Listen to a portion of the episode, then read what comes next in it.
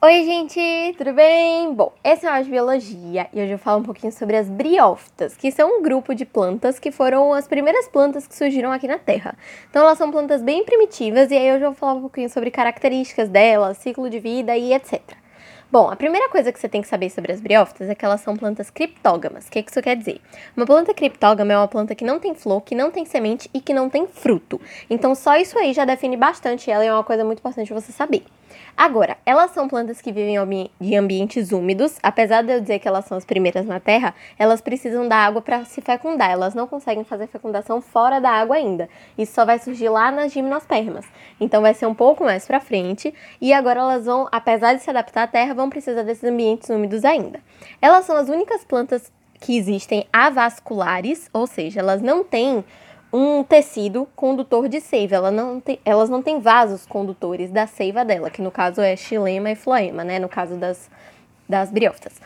É, como elas não têm esses condutores de seiva, elas precisam ser pequenas, porque o transporte vai ter que ser feito de outra maneira. Se não tem um vaso para conduzir o negócio de uma maneira mais efetiva, eles, esse transporte vai ser mais lento, então vai acontecer de uma célula para outra por difusão, por osmose, enfim. Como vai ser mais lento, ela tem que ser sempre de pequeno porte, ela tem que ser sempre pequenininha, porque uma distância menor é mais prático e mais fácil do processo acontecer de uma maneira que tenha sucesso, certo? Agora, vamos falar do ciclo de vida das briófitas. Antes de começar, eu quero que você saiba duas coisas: o que é um esporófito e o que é um gametófito. O esporófito vai ser uma, uma estrutura que produz os esporos. Esses esporos vai ser o que vai germinar para formar essa nova planta. Então é bom você saber que o esporófito produz os esporos, que é o que vai germinar. E o gametófito vai produzir os gametas. Tá, mas como assim? Se vai germinar, como é que vai ter um gameta?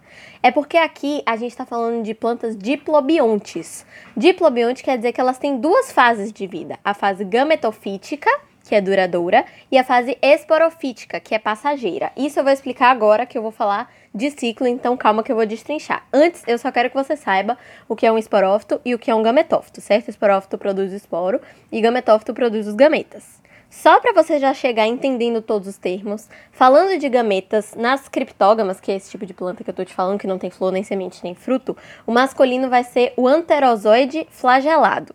E nas, nas plantas normais, né, o feminino é sempre a oosfera, que não se move. Então, o feminino fica parado e o masculino vai chegar até o feminino, ok?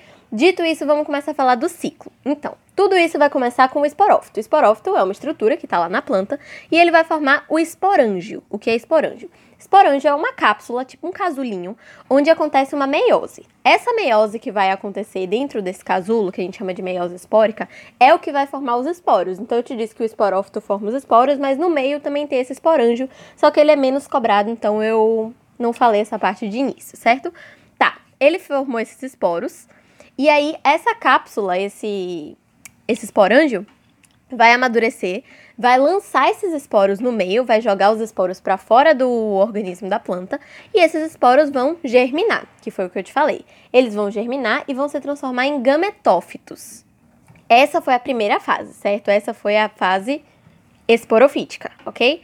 Aí agora esses gametófitos que estão ali na Terra vão amadurecer.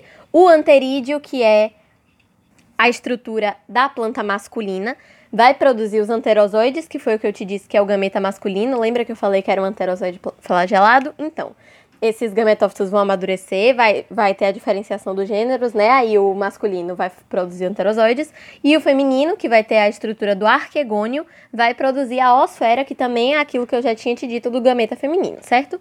Feito esses dois gametas, a célula masculina, que é o anterozoide, vai para a feminina quando chove, porque, como eu te disse, eles precisam de, de água para poder fazer a fecundação, porque o anterozoide é flagelado. Então, ele vai usar esse flagelo, que é o rabinho dele, e aí ele vai, durante a chuva, até a osfera no, cor no corpo, não, né? Na planta feminina. Como é que isso acontece? Essa chuva vai bater no anterídeo, vai bater ali no, no lugar onde ficam os anterozoides, né, que produz os anterozoides na estrutura, e aí vai bater a chuva e os anterozoides vão ser jogados para a osfera. Aí eles vão nadar dentro da osfera e aí eles vão chegar lá no, no lugar que eles têm que chegar e vão fecundar a osfera. A osfera é uma estrutura haploide. Eles vão chegar lá na osfera, vão fecundar e vão formar uma célula diploide, que é o zigoto no caso, né? Ela é a, a osfera é haploide, o anterozoide também, porque é, são gametas. E aí, quando eles se juntarem, eles vão formar o zigoto, que é diploide, e aí vai gerar um esporófito. O esporófito vai formar o esporângio, e aí né, dentro do esporângio vai ter a meiose, aí vai formar os esporos, aí ele vai germinar, vai formar o gametófito e assim sucessivamente. Então, é um ciclo de vida que tem duas fases, que tem a fase esporofítica e a fase gametofítica, certo? É simples de você entender, uma vez que você entende esse ciclo que vai se renovando, é bem tranquilo. Agora, uma coisa legal de você saber é que o esporófito, que é aquilo que eu te falei, que vai formar os esporos, que vai ter a cápsula que forma os esporos, ele precisa muito do gametófito feminino para se nutrir. Então é como se a mãe dele, por assim dizer, fosse responsável pela nutrição dele para que ele possa se desenvolver e, enfim, cumprir a função dele no ciclo. Então isso também é uma coisa bem legal para você para você saber. E isso aqui que eu acabei de te explicar é uma reprodução por metagênese, por alternância de gerações, que é uma coisa que a gente lê muito, mas que muita gente não sabe como acontece. E é assim, é uma reprodução com várias etapas.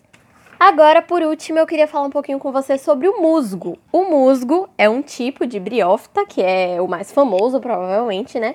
E ele tem algumas características específicas que é bom você saber. Então, aqui no musgo, o gametófico vai ser a, a fase predominante, a fase duradoura, como eu já tinha te dito antes. Lembra? Eu falei que tem a fase gametofítica, que é duradoura, e a fase esporofítica, que é passageira. O musgo vai ser autótrofo, então ele vai produzir o próprio alimento, mas ele vai ser avascular, como eu te disse que todas as briófitas são. Então ele não vai ter os vasos que transportam a seiva. O que ele vai ter vão ser filóides, cauloides, risóides, que são outras estruturas específicas para esse tipo de organismo poder se desenvolver.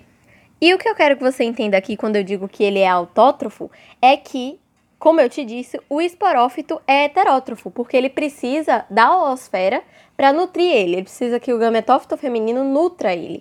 E isso é você ser heterótrofo, porque ele não consegue se autonutrir. Então, aqui dentro do mesmo organismo, a gente vai ter duas fases. A gente vai ter a fase do esporófito, que vai ser heterótrofo, porque ele vai ser nutrido pelo gametófito. E a fase do gametófito vai ser autótrofo, porque ele vai fazer fotossíntese. Então, também é uma coisa bem legal de você saber que no mesmo tipo de planta você vai ter uma parte que é autótrofa e uma parte que é heterótrofa.